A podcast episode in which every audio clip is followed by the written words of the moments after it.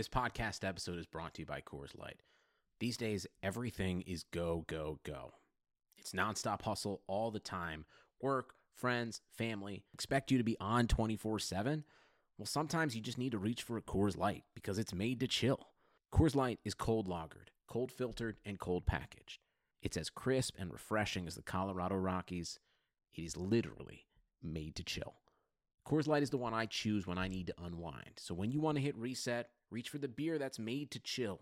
Get Coors Light in the new look delivered straight to your door with Drizly or Instacart. Celebrate responsibly. Coors Brewing Company, Golden, Colorado. Baker Mayfield, undraftable, off my board. The Cleveland Browns select Baker Mayfield.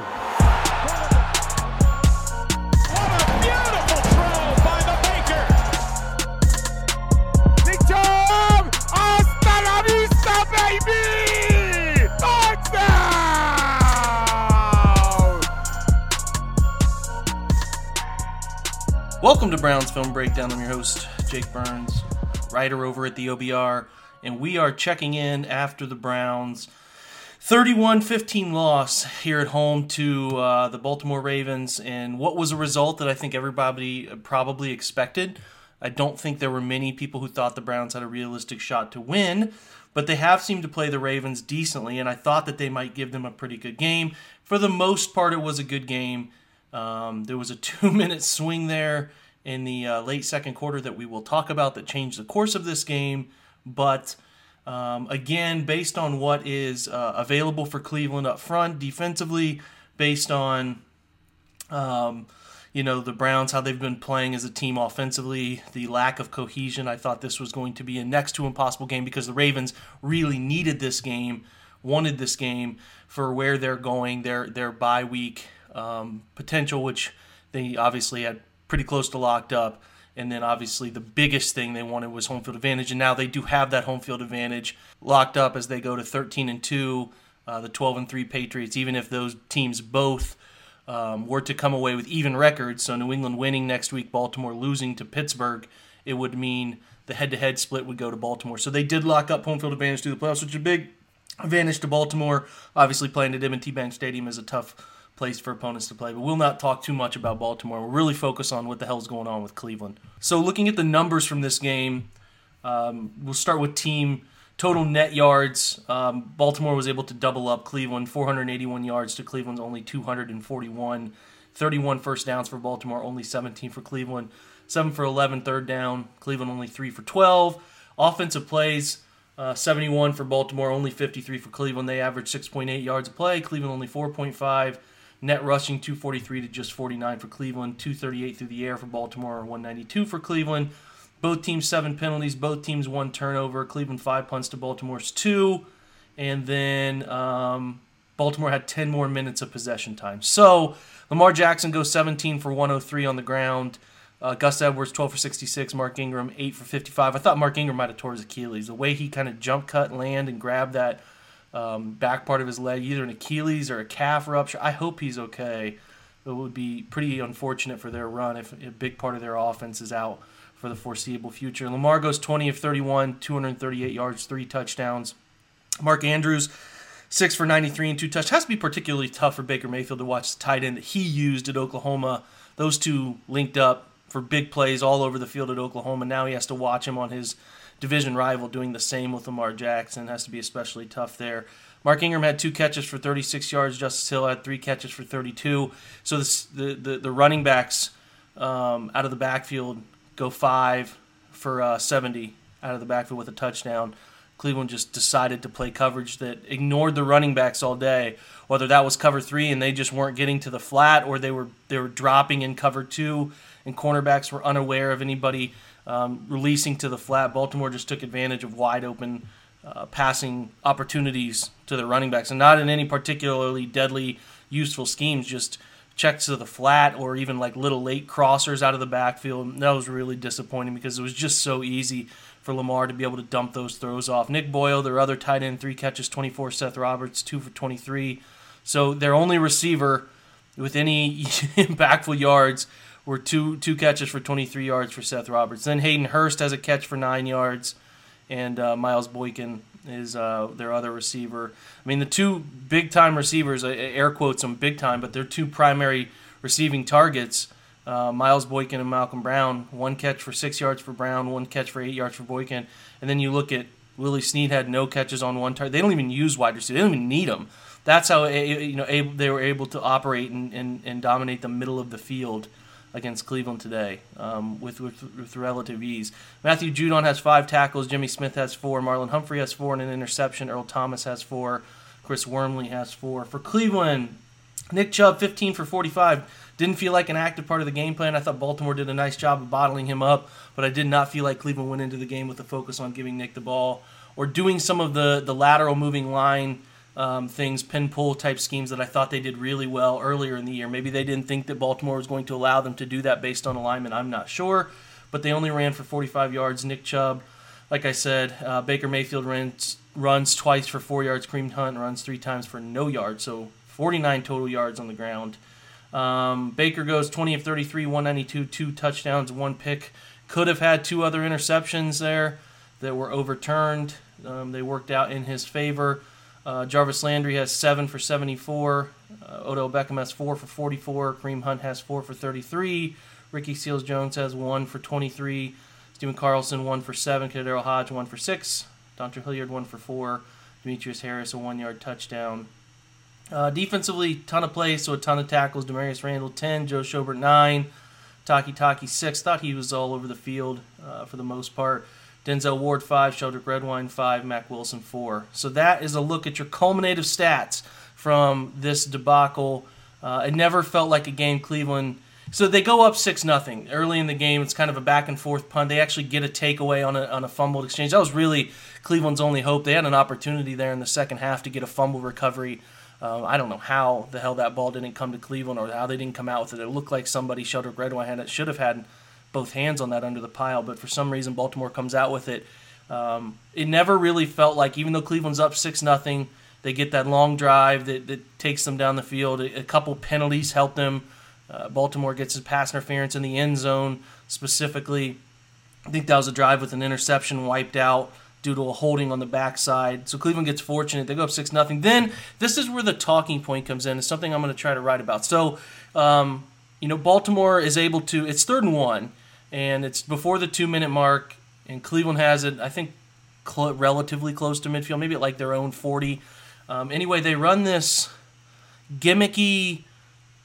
I don't know. They try to fake it to to, to, to Nick Chubb and then and toss it, pitch it out the backside to Kareem Hunt, but give him a chance to throw it.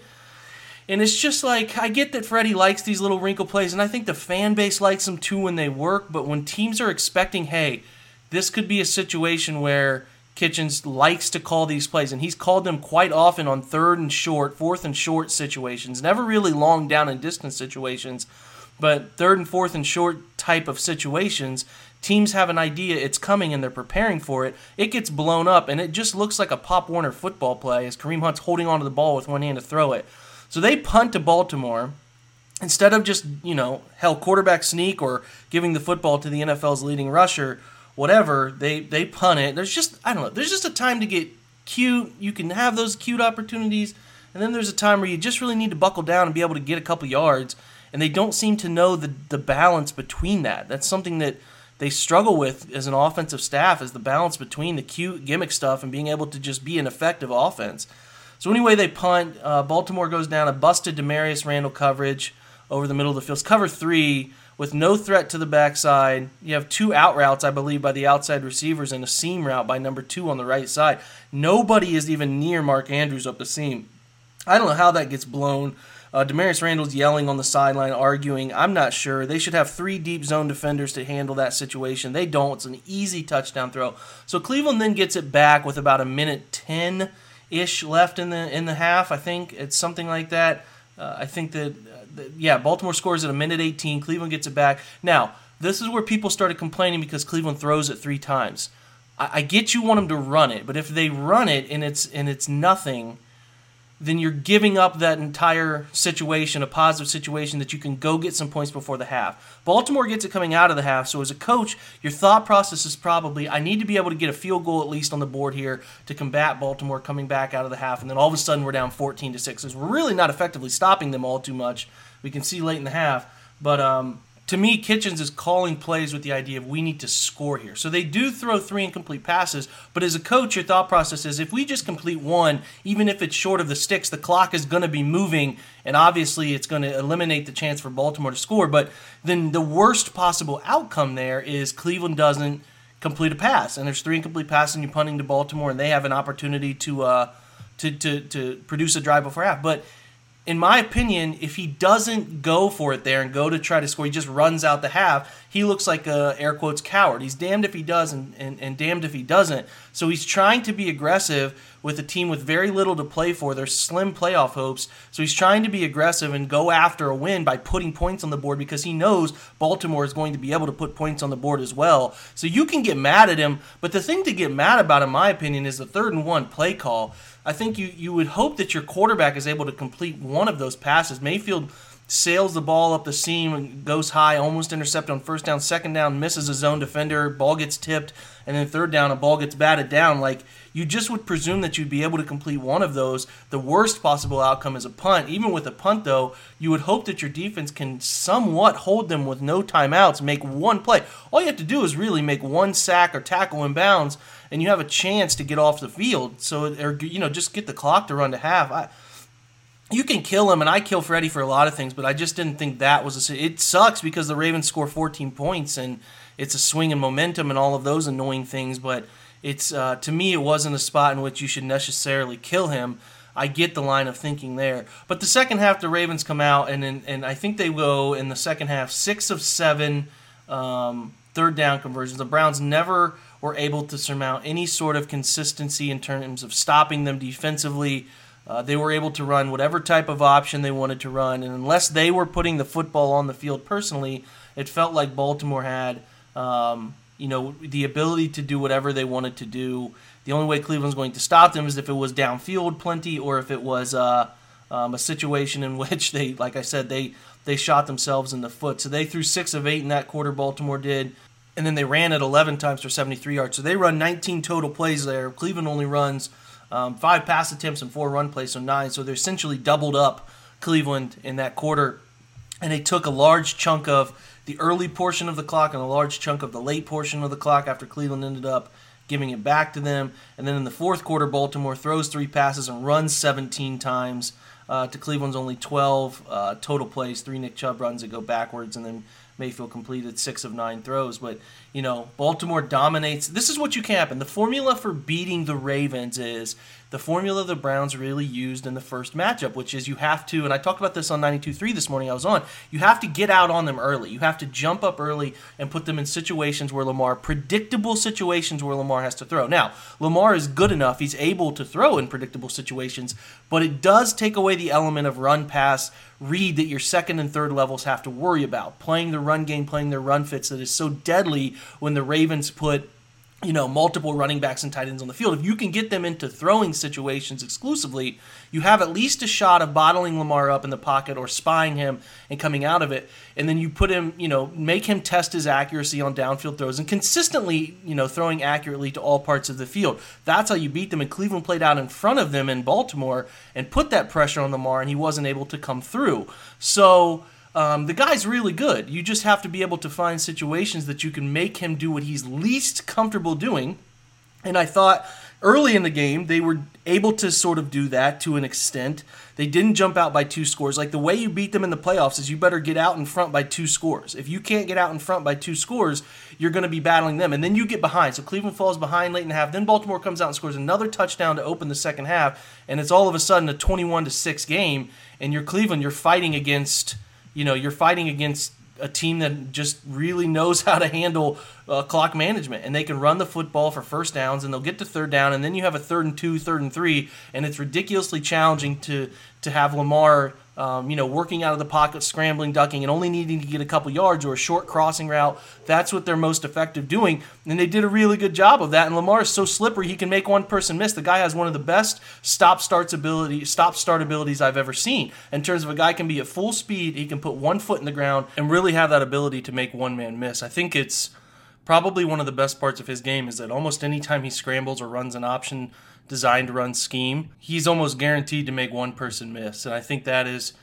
you know, what puts defenses in a really tough bind, especially on those third and shorts. And, um, you know, gathered up and caught up against Cleveland, I know, an inability to get a generated pass rush or generated pressure from their front four has been a pretty consistent problem over the past three, four weeks. This is their second straight week over 200 yards. They're third straight week giving up um, a 100 yard rusher, uh, dating back to Joe Mixon with Cincinnati. So it's catching up. I don't think the linebacker skill is great enough to overcome lack of D line um, impact. And, you know, without Olivier Vernon, without Myles Garrett, I think it is having an impact. And I thought defensively the game plan was relatively safe. Didn't think they really wanted to challenge Baltimore, um, you know, put them in situations that made Baltimore uncomfortable for fear of giving up a big play, which is, to me, you know, with the secondary, it's interesting because you have a full strength secondary, and I thought that they'd be, you know, at least decently served to get after the quarterback with some creative rush stuff, try to bottle him in. I think the fear with blitzing Lamar so much is that he escapes that blitz and then is able to make a big play happen with nobody in the second half. But I thought it was a safe game plan, and uh, it, you know, it certainly was one that that uh, they tried to mitigate risk. But with Baltimore, they're good enough that they can run into uh, drop heavy teams who don't like to bring pressure, and they're able to, when teams do bring pressure or when two teams do uh, beat one on one blocking up front, they have a quarterback that can escape, and that's what's going to make Baltimore an especially tough out in the playoffs. And, um, you know, Cleveland's whole thought process as a franchise here is going to be how do we beat Baltimore and how do we beat Lamar Jackson? That has to be the thought process. And when you look at how you're shaping your defense, you have to have linebackers that can run. You have to have corners that can come up and make plays against option stuff sometimes. You have to have, you know, uh, uh, safeties that can be impactful in both phases. And I just, um, I just don't see it right now as consistently as it needs to be. You know, at least it needs to be done. I, Damarious Randall, his mystifying season remains. Um, you know, uh, I don't I don't particularly know what to say about him. I think he's it's pretty much a lock that he's gone. I think his presence has worn on the coaching staff, and I think his inconsistent play hasn't necessarily helped him either. So that continues to look like a position that they will totally reshape. The million dollar question is what they're going to do with Freddie, and I tweeted this out earlier. I, I don't know. There's a lot of negativity surrounding this franchise right now. There's a lot of negativity in sideline interactions. There's a lot of negativity in the press conferences that are coming out week to week.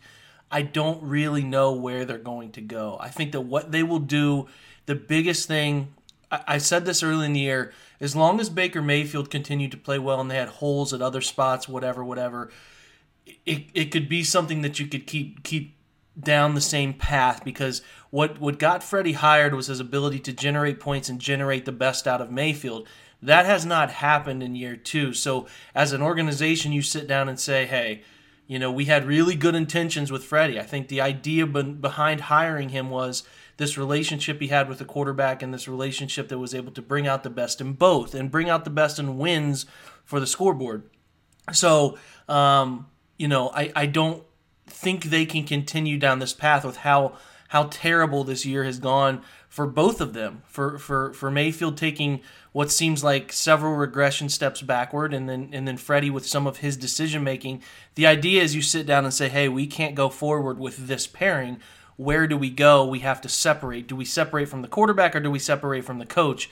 It's an obvious answer. You likely separate from the coach because um, you know you've invested so much as a first overall pick with Baker Mayfield. You've given him gratuitous amounts of money, and you have this investment in who he becomes, and you want to bring out the best in him and and they think um, the easier thing that I would think to do is separate the coach. Now, this would be, you know, probably something that most of you like, which that's fine. I I'm generally in favor of it too because I haven't seen the improvement with things from Freddie Kitchens that I would like to see.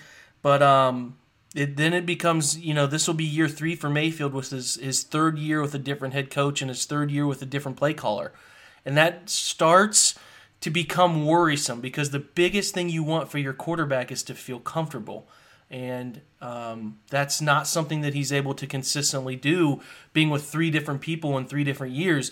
You know, you don't want to do the continuity for continuity's sake. Either a coach has it or they don't. And maybe Freddie doesn't have it. And there are a lot of things, guys, that we don't know from the outside looking in. We can judge player interactions, we can judge a lot of different things but we don't know where the breakdowns are happening and why they're happening. There's no doubt they have to get better along the offensive line, but there are problems alignment. There are problems with plays coming in quick enough. There are problems with movement along, uh, you know, getting set with motions and who's going in motion. Those things have been consistent. And players like David Njoku and Rashard Higgins, who were big contributors, um, you know, last year have taken steps backward. Obviously, Njoku de- dealing with an injury, but even when he's come back, now this is two straight inactives it it is um, who has gotten better this year. If you look at the table and say uh, you lay out all the players on the table and say who's gotten better, who's made strides under Freddie Kitchens. I don't know. I don't know who you can say has really gotten better. The offensive line has not improved um, from where we left them at the end of last year. There's obviously needs to be reshaping going on up there. I, I just I have a hard time making a good sound argument to keep Freddie. But again, I'm not in that office. I'm not in the, the personnel rooms. I'm not making those decisions. I don't know what's going on behind the scenes. But I do know that the status quo with this pair and whatever the hell Todd Monken's influence is and whatever, you know, Ryan Lindley's influence is as a quarterback room, you know, guy or the quarterback coach, I don't know. I don't know a lot of stuff, but I do know that this pairing probably can't continue on. And whenever these things seem to happen, it is a, a situation where the head coach is gone and the quarterback obviously stays because they're so early in his investment into what Mayfield becomes and they don't want to walk away from it so quickly. But whatever they do, whoever they hire, or if they keep Freddie, whatever, they have to figure out the issue with Baker and um, and and why they can't seem to generate a passing offense downfield with any success. Another week under 200 yards passing, where they're unable to drive the football downfield with success. When we do see Mayfield try to drive the football downfield, we're seeing too many high throws. It's um, it's just it's an inconsistent year and a very troublesome year in what we hoped was going to be a path of of, uh, of progression. And even before the year when there was genuine MVP buzz for this young quarterback. So the personnel seems to be here on the offensive side of the ball at some key positions. They have two good running backs. They will likely place a tender on uh, Kareem Hunt and probably be able to keep him. Um, they have two pretty good wide receivers. They could use another good tight end. Um, I think that that would help them because I've said all year I think the structure around Baker Mayfield should involve quality tight ends above all else. We'll see whether they think that path is worth pursuing. I'm not sure yet. Um, but they have to reshape their offensive line in three positions. I don't know where they go. I don't know how they do it. I don't know if they draft capital it or if they use it as a, um, you know, a free agency situation. It remains to be seen. But what I do know is that the status quo is not good enough uh, at the top. The status quo is not good enough at anchoring tight positions along the offensive line. The defensive line needs depth corrections. I tweeted out a list of positions I'd hope that they'd upgrade. Those were not that was not a list of importance, but they have to reshape the safeties. I don't know what their picture is with the linebacker room going forward and whether they want to keep Joe. There's a lot of questions going into this offseason. The first thing they have to do though is figure out the head coach because it, it remains that there's a cultural problem around the Browns and this losing cloud this whatever can go wrong will go wrong cloud that hangs over this franchise is still there. The thing that we hope was eradicated with the with the magical end of last season is still there. That has to be Jimmy and Dee Haslam. They're involved. They're leading this thing. John Dorsey is going to start to get pressure in his direction because he's making the personnel decisions. They just have to be better. And they have to come up with a formula that they trust and they believe in. And it has to also start with getting higher character people in the building. You cannot rely on so many bad apples to run inside of a locker room where a losing environment is happening because at that point those those negative people, those people that make bad choices start to rub off on other people in terms of a team atmosphere and then it gets really toxic really quickly. So we'll see. There's a lot to there's a lot to know that we don't know right now. So it's unfortunate. We thought this year was going to provide some answers. We thought this year was going to provide some clarity. We thought this year was going to provide some enjoyment. But we have not had that enjoyment, and it has been a uh, it has been a laborious season. It has not been fun. I, I mentioned this last week. It's not been fun. I'm sure you haven't had a ton of fun with it. Even with six wins and maybe seven next week against the Bengals, it has not been as fun as we all imagined it would be. And I think the biggest goal is getting these guys offensively and defensively to believe in who they're playing for, believe in the vision that the franchise has, and uh, and bring in some high quality people who can help turn this thing around with the right sorts of attitudes and the right sort of outlook and team first mentality stuff. So it's not all for naught. I mean, I think there's still going to be plenty of talent here. It's just going to be whether it's Freddie or whether it's somebody new. Can the guy they have in charge, who's hired and responsibility um, of of the of the management team here, can they get the right guy in, in place to uh, to provide that vision and provide an understanding between the players and the coaches how to get it done? we will see. If not, it's going to be a total regime flush and it'll be back to totally square one I don't want to really get there because I don't think we need to get there right now. But there's a lot of changes that are going to need to be happening, and uh, it involves players. It probably involves coaches.